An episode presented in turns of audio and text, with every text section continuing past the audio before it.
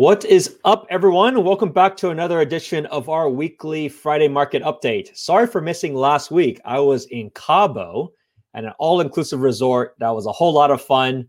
Uh, certainly is interesting to see as the months goes on as people get double vaccinated and we are going to have a wild wild summer should be really interesting really and really fun to see but there's been a good amount of things that have happened since our last market update I'm going to cover the things that I saw in the last week, give you my thoughts. But the biggest news of them all is this one. This one is the one that catches headline articles.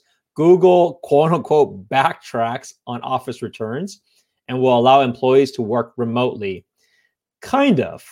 Let's take a look. Anytime you look at these headline articles, I want people to always read and see what exactly the execs have said.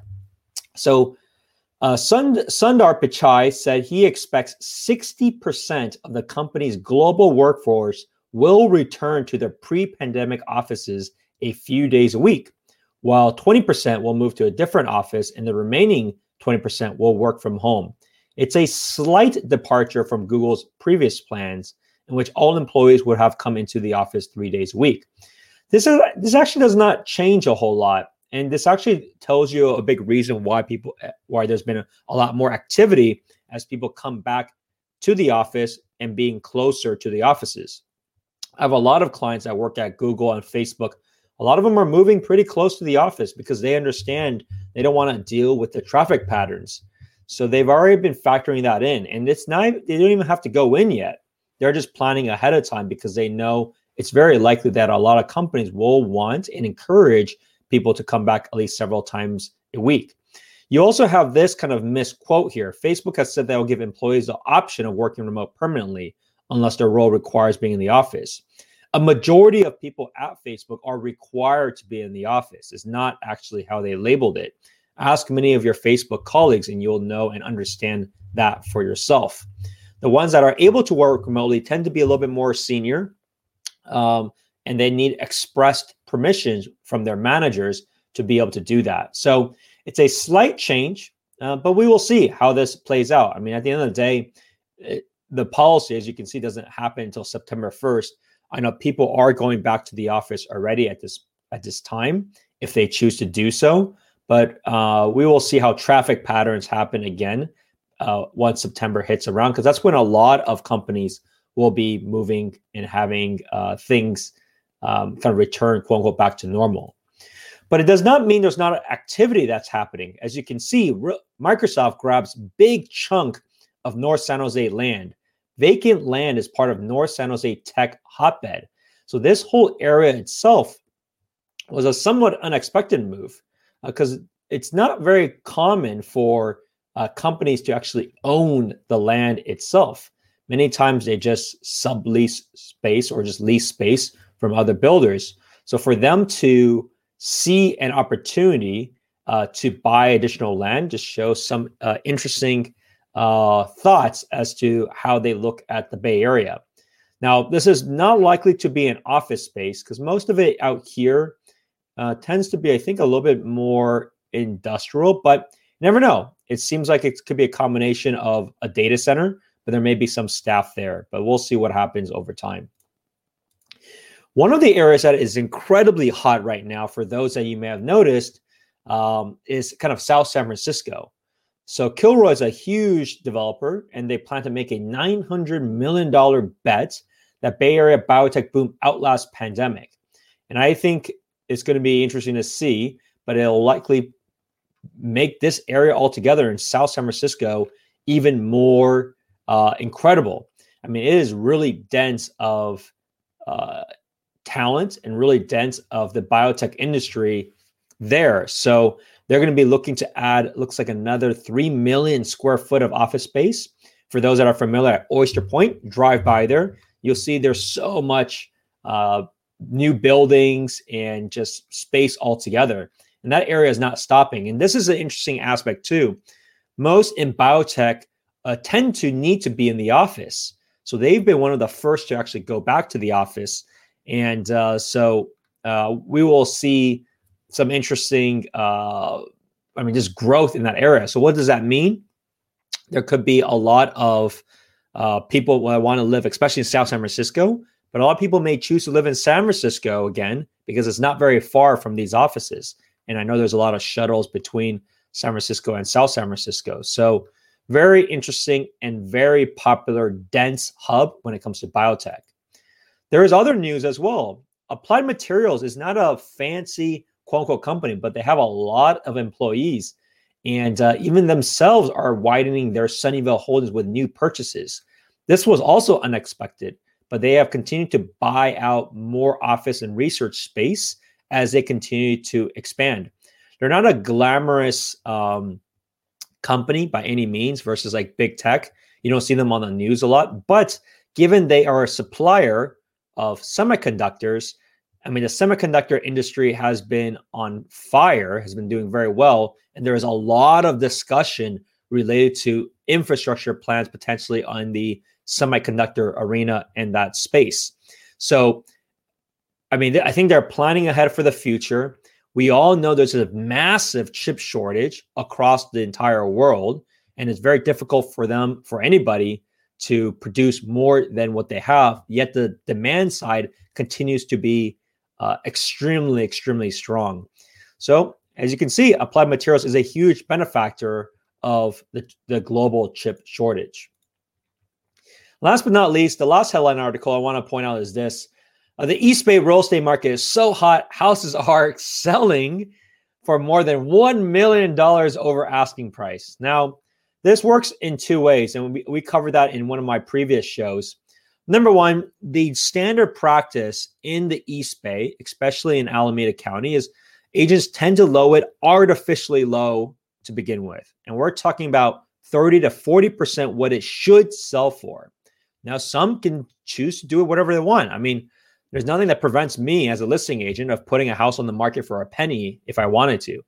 Now, at the same time, there are certain examples like this particular one, which was a very beautiful house uh, to have sold for significantly more, but it did not actually sell for significantly more than it probably could have sold for. What I mean by that is if you wanted to do your analysis, you always compare what houses are selling for in the area in the last couple of months. Don't worry about the fake list price. It's just going to either discourage you or give you a false hope. You want to understand and ask your realtor to send you exactly what it sold for and what this will likely sell for a top producing realtor will definitely be able to tell you that guideline, but also be able to just share the data with you for yourself so you can see that, hey, look, I'm not making things up. You can easily see what this will go for. So just be wary of that. But there, this statement of the East Bay real estate market is hot is not an understatement. And let's take a look at the data so you can see for yourself. So, in terms of activity, we'll start off with San Mateo County. Let's look at the last few weeks. Last week, only 174 new listings. This week, 196. These are very normal levels, and there's a lot of there's a lot of new listings. But you can see the activity of people wanting to buy and move back to San Mateo County is extremely strong. You look at last week, more contingent pending than the previous week. This week, more contingent pending still as well versus new listings. So the market is still very, very strong, very competitive. You can see what the figures of April landed at. It was still higher than what it was in March. As you can see, it's been a very big uh, increase over the years. So something to be mindful of if you haven't looked at the market. It's a very, it's um, at least a 15 to 20% increase over the previous year as well and doesn't seem like it will be stopping anytime soon. So if it's not going to work out, understand that. Change your search to the East Bay, change your search to the South Bay, consider San Francisco if you haven't before. You need to adapt to these situations. Look at even condos and townhomes, even they have significantly increased versus the lower uh, time period of the winter season. But now we're about the same levels as it was when at the start of COVID. So you can see it's been relatively flat depending on when you look. Santa Clara County, 593 new listings last week. That was a huge number. 567 uh, new listings this week, which is a huge number as well. Lots of options for people to choose from. 494 that went contingent pending. Take a look at this. The charts continue to still increase. April was still a higher uh, time than March, but the gains seem to have slowed down. So I suspect that we'll continue to see these gains, but that they should be a little bit more uh, slighter. If you look at condos and townhomes, they have also increased throughout the year. I suspect this will be the case as well as people continue to give up from the single family search, but also just have realistic expectations of what their budget can afford. Alameda County, uh, East Bay is extremely hot. Take a look at this. April figures. That is a so April figures are about one point I think two seven million dollars for a single family house, versus in March it was about a one point one seven. So that's about a hundred thousand dollar increase, which is about eight percent increase within one month.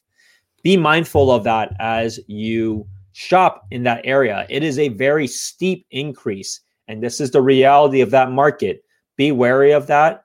I see that for myself. I've made bids in all different cities throughout the East Bay, whether it's in uh, Hayward, Fremont, um, Dublin, Pleasanton area, San Ramon. I see this for myself. It is going quite a bit more as to versus what others have sold for in the past. So be mindful of that. Condos and townhomes have also seen an increase and also a decent size increase year over year. Contra Costa County continues to be hot as well. April, look at these big spikes and big gains versus the previous months. Um, we are approaching, I mean, they're approaching almost a million dollars for a single family in Contra Costa County.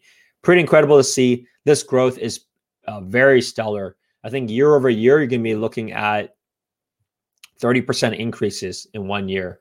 Very amazing to see uh, for those figures. Let's take a look at San Francisco. Even San Francisco has picked up for single family throughout the year. Um, April figures have been probably about a four to five percent increase versus the previous months. So a lot of people have been flocking back to San Francisco, especially as things have opened up. And even for condos and townhomes, not you know, I get this question all the time. Like, what does the condo market look in San Francisco? It really depends on the location. If you're in like Soma, it's not doing as well but places on the outskirts, which tend to have more space, um, uh, tend to be, be doing better. However, ultimately, it's been about the same as it has been throughout the year. Nothing too dramatic, uh, good or bad. So I hope you got to check this out and understand what is actually happening with the Bay Area real estate market. If you or anyone you know has any questions or anybody's looking to make moves, let me know. I love to get introduced to be able to help you along with that journey. If you have any questions, feel free to leave it in the comments below. I reply to all my comments, and I'll see you at the next one. Bye now. Thanks for tuning in to another episode of this podcast. If you like this show, please be sure to leave a five star review for wherever you have searched for it. And if you wanted to talk about your real estate goals, feel free to reach out at any time. You can email me at spencer at spencerhsu.com or give me a call or text 408 223 5493. Talk to you soon. Have a good one.